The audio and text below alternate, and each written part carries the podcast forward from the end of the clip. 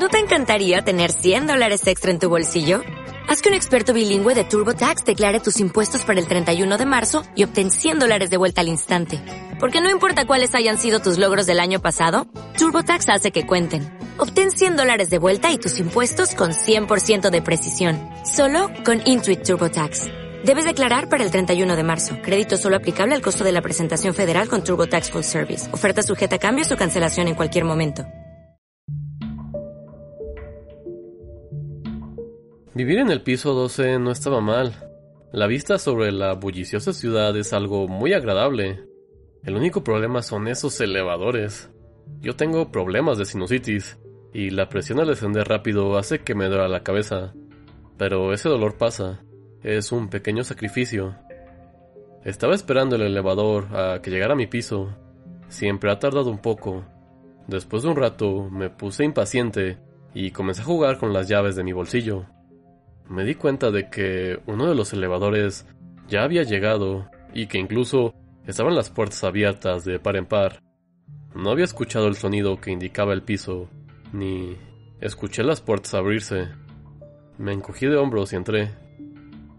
Debía haber salido del ascensor y usar las escaleras. El aire se sentía más denso, caliente y pegajoso. Había un leve hedor a cebolla este hizo que mi nariz reaccionara, pero pensé que era olor de algún vecino que aún persistía en el elevador. Una vez más, las puertas se movieron sin que me diera cuenta. La luz natural había desaparecido. El ascensor saltó por un segundo antes de descender. El crujido de las paredes y el cable hizo que me pusiera nervioso. La presión en mis oídos comenzó a aumentar lentamente, aunque esta vez se convirtió en un dolor de cabeza horrible presionando mi cabeza. El indicador decía piso 12. ¿Cómo era eso posible?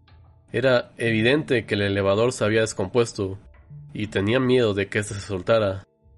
El viaje estaba tardando mucho más de lo normal, y yo ya estaba ansioso por bajarme de esta maldita cosa.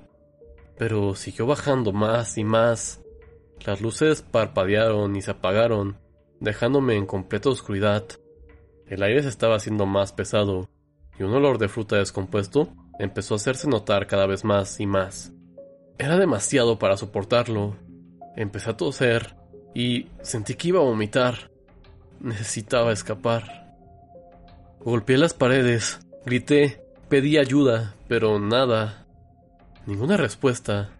Es como si esa carcasa de metal me hubiera transportado a otro lugar. El elevador de repente rebotó y se detuvo. Se escuchaba a través de los huecos el sonido de sus frenos chirriando. El indicador mostraba una G de color rojo brillante. Esa era la única luz que podía ver. ¿Cuánto tiempo tomó? No importa, al menos ya estoy a punto de salir.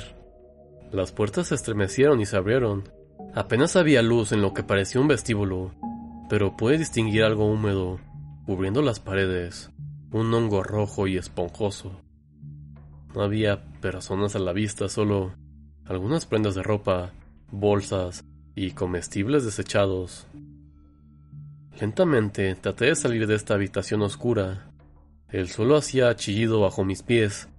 Sentí una ligera brisa que venía de adelante. Empecé a avanzar para descubrir la fuente. Pude distinguir un gran agujero en el centro del salón.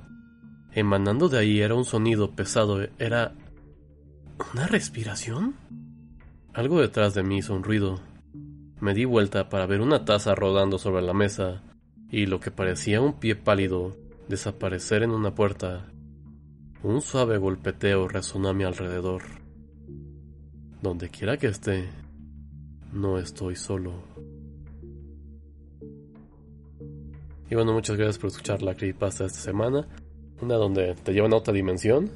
Hay muchas leyendas sobre elevadores e incluso ha habido tramas de películas sobre elevadores con cuestiones demoníacas, diabólicas, e incluso esa creepypasta podría asemejarse a Silent Hill que de repente entras en un lugar y llegas a otra dimensión. Muy interesante, muy buena y también muy clásica porque esta salió hace mucho tiempo. Pero bueno, si les gustó este programa, no olviden seguirnos en el Facebook Tribunal de la Medianoche, en Twitter arroba Tribunal Noche, mándenos un correo a tribunal de la medianoche. También, si les gustó el programa, no olviden compartirlo con sus amigos. Esto ha sido todo. Que tengan una bonita noche.